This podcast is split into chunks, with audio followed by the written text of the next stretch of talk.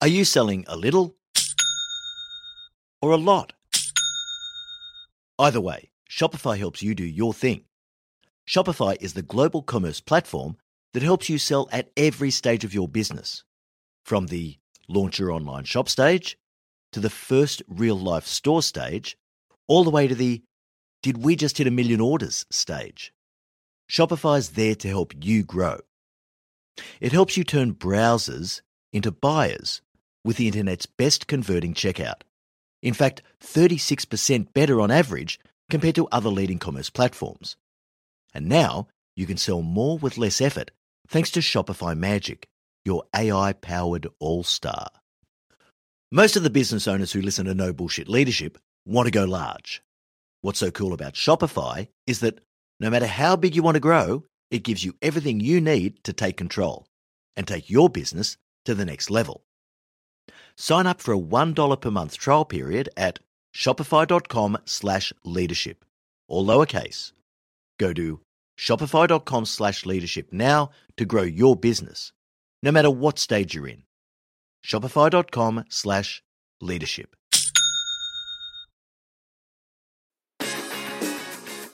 Welcome to the No Bullshit Leadership Podcast.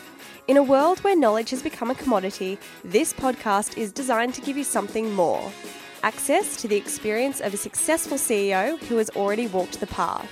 So join your host, Martin Moore, who will unlock and bring to life your own leadership experiences and accelerate your journey to leadership excellence. Hey there, and welcome to episode 223 of the No Bullshit Leadership Podcast. This week's episode, Turmoil in the Workforce. Another Q&A with M. There's a lot going on in the world of work right now. The COVID pandemic was clearly a catalyst for a major shift in how people all over the world view their careers and, more importantly, their lives. We've come through the great resignation, moved on to quiet quitting, and now we're seeing mass layoffs. And the net result of all of this? Well, the latest figures in the US show a steep decline in productivity. And then there's Elon Musk. Always unpredictable, eccentric, and entertaining. But I don't think he's ever been accused of being a leadership role model. As you might imagine, we get an endless barrage of questions from our listeners on these issues.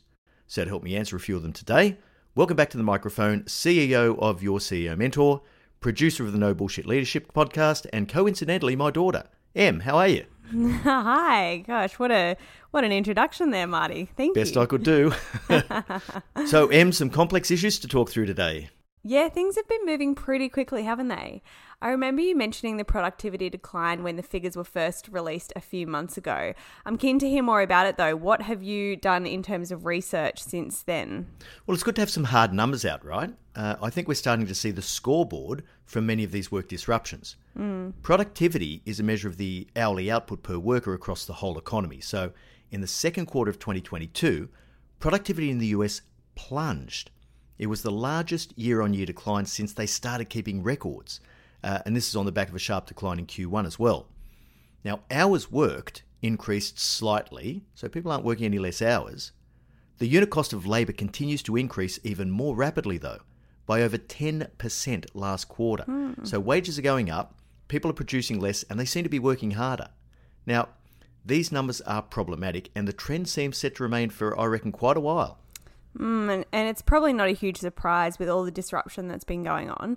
Do you have a theory on why we're seeing such a steep decline in productivity? Oh, you know me, Emma. I always have a theory. Look, I think the causes and effects can be pretty complex here, but we're now seeing the scoreboard on the remote working issue for a start. There's still fierce debate on whether productivity has increased or declined. Now, people who prefer to work from home swear that they're much more productive now. And if that is the case, then that productivity isn't being captured perhaps the, um, I don't know, proliferation of extra Zoom meetings that leaders hold to try and keep tabs on everything, well, they're sucking up any actual productivity gains that may have been realised. Mm. But look, as much as we debate the root cause, the outcomes are entirely predictable. Long term productivity declines result in a shrinking economy, quality of life goes down, opportunities dry up, and innovation flees offshore to other economies. And when that happens, everyone just blames the government. So if look, if it wasn't so serious, it'd be fairly comical, right? Well, it is a little bleak, or at least it sounds a little bit bleak, but I think it's really good framing for the first question. So let's get into this one. Uh, the first question that we're going to cover today is from uh, Caroline, one of our Leadership Beyond the Theory alumni. Uh, Caroline's question is Quiet quitting is a tricky one. I read an article recently that suggested there's a lot of variance in the definition. Is it using up all your sick leave or just not doing any extra for no recognition? I wonder if it's a sign of the times, and when it becomes more of an employer's market, it'll be less of an issue because those wanting to quietly quit by the extreme definition will actually lose their job. and also, when post COVID fatigue wears off, maybe it'll die down. Great question, Caroline. It is. Hey, Caroline, how are you? Um, look, quiet quitting is, uh, I think, a fairly unfortunate phrase, but it does show how quickly these things can take root in the media. There's, there's been a bunch of variations on this theme, but I think people have been emboldened by the fact that they've been working from home and they realise that they now have a huge amount of latitude in terms of how much effort they put in and what results they achieve.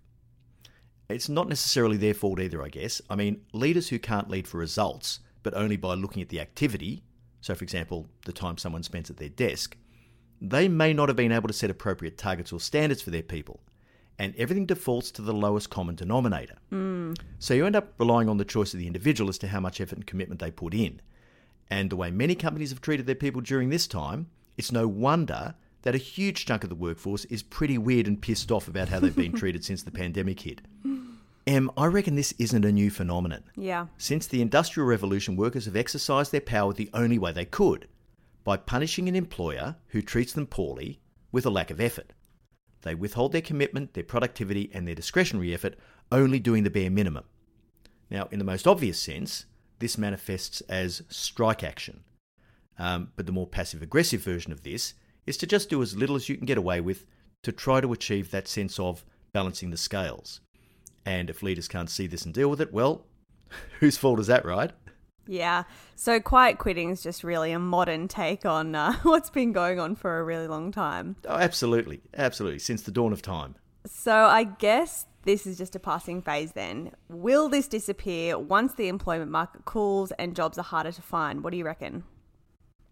Well, I don't know. It's a really good question. I, I think it's most likely that things will go back to relative normality. And by this, I mean that employers are going to revert to using less obvious methods to express their displeasure. So, to Caroline's point, people will need to be careful how they play that game. But I don't know that it's going to change a lot about productivity, employment, or people's lack of satisfaction with the current state of their careers. Mm. Um, now, I'm sure I've spoken before on this podcast about the psychological contract. Uh, and this concept was first developed about 60 years ago by Chris Argyris, who was a, an HBS professor. The psychological contract is the unwritten understanding between an employer and an employee. And I think this has changed a huge amount over the last decade or so in particular. Yeah. So if you think back to the 1960s when Chris Argyris formulated it, the psychological contract would have been a very, very different understanding. The employee's thoughts may well have been I'll come to work for you every day, I'll give you a fair day's work for a fair day's pay. If I'm loyal to the organisation, the organisation will be loyal to me in return. I'll do what I'm told and I'll give my best efforts, and in return, I expect to be treated with the level of dignity and respect. So it seems as though there was a sort of mutual understanding that employers and employees would look after each other's interests. Bit different now, Marty. well, I think it's very different now, yeah. If, if we think about what might sit on the employee's side of the psychological contract today, uh, it would probably include things like schedule flexibility, meaning and balance, um, much higher expectations around pay, of course. um, and, you know, I, I, think they must be thinking, well, I don't expect unwavering loyalty from my employer. It's obvious those days are gone. But instead, I expect that my employer is going to provide a place where I can earn a good living while having plenty of room for the other things in my life. I want balance. Uh, I probably want my boss to be sensitive to my situation and to cater to my preferences. So, for example, the whole working from home thing, working from where I choose in the way I want to. And I expect a level playing field and that I won't be penalised in my career because of the personal choices I make in the other areas of my life. Uh, and if I don't feel as though the balance is right, hey, quiet quitting. if my employer doesn't get my expectations and doesn't satisfy them, I've got many ways of exercising my own dissatisfaction. So I guess the balance of this modern psychological contract will no doubt shift slightly as the job market softens. Yeah, that's pretty interesting to think about how it's changed so much, but you're probably right. Surely not everyone thinks like that, though. Oh, God, no. No, for sure. Like, there's people in the workforce, of course, still who are ambitious and career oriented who are going to continue to seek a high level of success and reward. And they will have a completely different psychological contract. Um, they'll be the ones who receive the opportunities that open up, uh, and they open it up themselves through their hard work, their risk taking, uh, their dedication. And look, Em, I'm probably not in the mainstream with this. I think that's entirely appropriate. Uh, the goal should be to create equality of opportunity, not equality of outcomes. And if someone chooses to put more effort in, uh, more energy, more commitment into anything they do, really, they'll earn the success that comes from that effort. So if someone makes a choice to do less and focus on other areas of their life, well, that's fine. Uh, and in many ways, it's probably more sensible. But they can't expect the same career outcomes. Yeah. And, and you know, as leaders, we sometimes forget that. It's not our job to provide the environment for everyone to live out their best lives. We've got a job to do in delivering value for our organisation, and that's why we get paid. So we can't get too carried away with pandering to the demands of our people. It's not good for the team, and ultimately, it's not even good for the individual. Yeah, and take a trip down memory lane, episode eight. Are happy workers productive workers? That's a oh, really oh, good for sure. one. absolutely, absolutely. So we've spoken a bit about dissatisfaction. What's at the core of this? Did COVID change things that much, or was this kind of already happening and the pandemic just accelerated it? yeah, well, another great question. Look, I sort of get the impression that our evolution of thinking on what our lives and work should be has evolved over time. And I mentioned that radical shift in the psychological contract. Well, it now seems to be almost a cliche that people have to pursue their life's purpose from a very young age. Now, as you know, Em, I didn't discover my true purpose until my mid 40s. And I didn't actually start to realize that purpose until I started this business with you at the ripe old age of 56. But, but here's the important thing to remember everything I did before that moment in time was simply preparing me for what was to come. And if I hadn't done those things and lived that experience, I wouldn't have been able to do what I'm doing now. Now, some of the most impactful lessons in no bullshit leadership didn't even happen to me until I was in my 50s. that's so interesting. Well, well, it totally is, yeah. Uh, so for me, the concept that you'll be able to discover your life's purpose and then pursue it at the ripe old age of 22 is mildly ridiculous. now, now, look, it's not to say it can't happen. It's just that it's extraordinarily unlikely to. And I think this breeds a lot of dissatisfaction in younger people. They, they think to themselves, you know, and I've heard many times, why am I wasting my time? Like, this job is taking me nowhere. So it makes it even harder to get a psychological contract that both an employer and an employee are going to be satisfied with. Um, and of course, one of the other podcast episodes I love, which was a little more recent, is episode 201 Finding Your Purpose. Yeah, that was a cracker, Marty, and all good points there that you've covered. Let's get on to our next question, which should be a lot of fun to explore. This came in from Janessa, who is just coincidentally another Leadership Beyond the Theory alumni, but this is a great one. Is Elon Musk being too much in his early days at Twitter, or is he just demanding results that will improve the company? What do you reckon, Marty? Well, Em, as you know, I'm a massive fan of setting high standards for performance and for leaders being the catalyst to drive and enforce those standards throughout the organisation. So it's got to become embedded in the culture. It's really the only way to run a company if you want to be successful in the longer term. But from what I've read about Elon Musk's approach, it is chaotic and destructive. Now, don't get me wrong, I don't think it's necessarily a bad thing to tell your employees that you have high expectations for the standard of work they produce and the extent of their commitment to the job that you are looking for. And this can act as a filter for anyone who might be thinking of joining the company, uh, or for those who are trying to decide whether or not to stay. But telling people that you expect the job to be their lives with total commitment, well, it's just not going to suit everyone. And there has to be some major incentive for that type of dedication. So Musk is, by reputation, a serious workaholic, which you'd probably expect, but he gets to make that choice because he owns the company. So, what's in it for the workers who don't have skin in the game? Unless they've got some skin for Twitter's success, why on earth would they dedicate their lives to making Elon rich? No, that's, that's, that's not why I come to work. So large companies can handle this with long-term incentive schemes that give executives their share allocations over time. So they actually do get that level of uh, buy-in. But these rarely extend to rank and file employees. Musk seems to be demanding this dedication from every individual, even in the most junior roles, which is sort of interesting. Um, having said that, you can bet your life that there will be thousands of people lining up for the opportunity to work for Elon Musk. Now, despite his eccentric and brash approach, he's still the richest person on the planet, and he's done pretty well with both SpaceX and Tesla. So, as we know, not all great visionaries are great leaders. Mm, that's a really good point. Uh, but you know, the concept of telling people that you demand total dedication from them when it comes to their careers isn't really new. Like I said, it's a pretty good filter. I think I've probably mentioned on the podcast before, uh, although it would have been quite some time ago, a guy called Ivan Glasenberg, who used to be the CEO of commodities trader Glencore. He was once quoted as saying, Don't come to work for Glencore if you want work life balance. If you work here, we expect total commitment to your career. In return, we'll make you very rich. Yeah, I remember that. And that's very clear. You know, he's clear on his expectations. It it totally is. I, I think I put that in a really, really early podcast episode when we were talking about, you know, culture and values. The, the more clarity you can give people about what you're about, then the better off you're going to be. Yeah, and I guess in Musk's case, he has been pretty clear, but he's gone about this by sending a letter to all existing employees, basically giving them the ultimatum commit to rebuilding Twitter by dedicating your lives to the cause, or I'll expect your resignation by five o'clock tomorrow.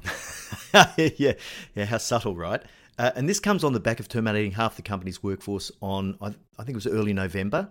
Uh, he removed a bunch of contractors and, and sacked a few key people who had the temerity to disagree with his approach, which I thought was interesting. Yeah, that's a pretty bad sign, isn't it? The lack of healthy debate and robust challenge. I remember one of our podcast episodes years ago examined this problem in Theranos, the biotech startup that eventually collapsed. And as an aside, I saw that Elizabeth Holmes, the founder of Theranos, was sentenced a few weeks ago to 11 years in prison as a result of the fraud. Yes, she was. Um, three cheers for that. That verdict was certainly a win for our confidence in the global system of commerce, wasn't it? Totally. Um, and, and look, it, it's true for me, my observation, that intolerance for challenge is one of the unhealthiest cultural markers that you can experience. It pushes dissent underground and sets up a culture of fear and retribution. Definitely not what you'd want in a company, and Musk has sent a very clear signal to people who are left at Twitter it's my way or it's the highway. And of course, on top of that, whenever a leader does something in a way that appears to be reactionary, precipitous, or reflexive, people lose faith in the whole system, not just in that decision. Every single person who's at Twitter now is going to be sleeping with one eye open. There's no two ways about it. It breeds distrust and it breeds fear. And most of these people are going to be hedging their bets because they don't know what's happening next. They'll be exploring the job market just in case, and their focus certainly won't be on rebuilding Twitter version 2. Yeah, totally, Marty. And there's also the problem with how he communicated, right? So managing by tweet or managing by press release isn't very helpful, is it? Not really. We know that uh, you know sensitive communication that affects people's lives and livelihoods should be a little more considered and compassionate. I always think of the case of the CEO at Better.com who sacked 900 people via Zoom earlier this year. We bring him up like every couple of episodes. I it's know. just so crazy. it's just it's just the best example. Um, and look, it's a really good example of how not to communicate with people when something affects their lives. So even if Musk has a good plan for how to rebuild the Twitter workforce and eventually the product itself, it's a really poor way to go about it because he's missed a couple of really important leadership principles.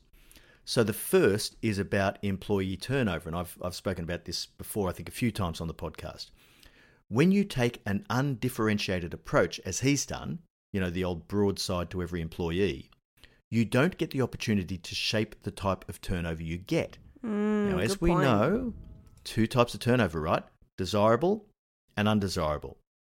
And you'd be really happy to see some people leave the company. That's that's desirable turnover. But you'll have a whole bunch of people who choose to leave that you really needed and would have really preferred to have them stay. And that type of turnover is undesirable. So that's my big issue with things like voluntary redundancy programs. Good people leave because it's really lucrative and they know they can get another job next Monday. But your poor performers stay because even though they might be offered the opportunity to cash in, they know they can't easily get a job elsewhere.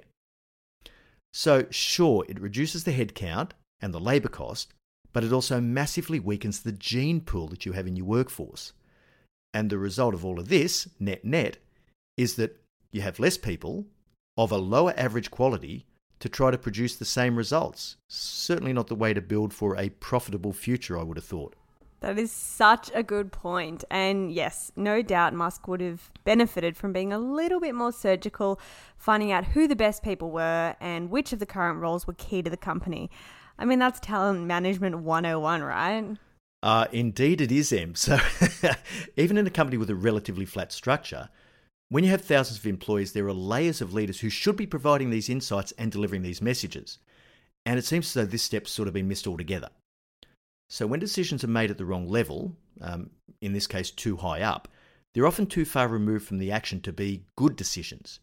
And as we know from our no bullshit leadership decision making framework, decisions should be made as close as possible to the core expertise required to make them. So, you've got a lack of rational planning, blanket mandates, unwillingness to tap into the knowledge and expertise of the existing Twitter talent, and a clear demonstration of lack of care for the individual. What could possibly go wrong? so true. But look, he's still Elon Musk, isn't he? Of course he is. And look, you'd never bet against a guy like that. So, despite this chaotic and brutal start to his tenure as the uh, chief twit, I think he calls himself, he's still likely to move this thing forward. And in all likelihood, Twitter's still going to attract and retain some really good people. But it could have been handled so differently. He could have got way better outcomes by being just a little more considered and a little more surgical in the way he went about it. As it stands now, with the current Twitter talent, sure, some people are going to stay for the money. Um, some will stay because they're not very good and they're even afraid to step out into a very forgiving job market. Uh, some are going to stay because they're just risk averse by nature. Some will stay because they believe in the mission of what's going on there at Twitter. And many more are going to come because they just want the chance to work with Elon. Yeah, it's so interesting, and I just can't wait to see how this plays out over the coming months and years. We'll be probably doing an update on this some somewhere down the track to see what's going on. I'm sure yeah. we will. All right. Well, once again, we've covered a lot of ground, Marty. Thank you, Janessa and Caroline, for your awesome questions. Remember, if you've got anything that you'd like us to cover on the No Bullshit Leadership podcast, just shoot us an email hello at yourceomentor.com and we'll add your question to the list. Now, Marty, why don't you take us out? Thanks so much for joining us. And remember, at Your CEO Mentor, our purpose is to improve the quality of leaders globally. So please share this episode with your network of leaders. Now, I look forward to next week's episode Leading Through Major Upheaval. Until then, I know you'll take every opportunity you can to be a no bullshit leader.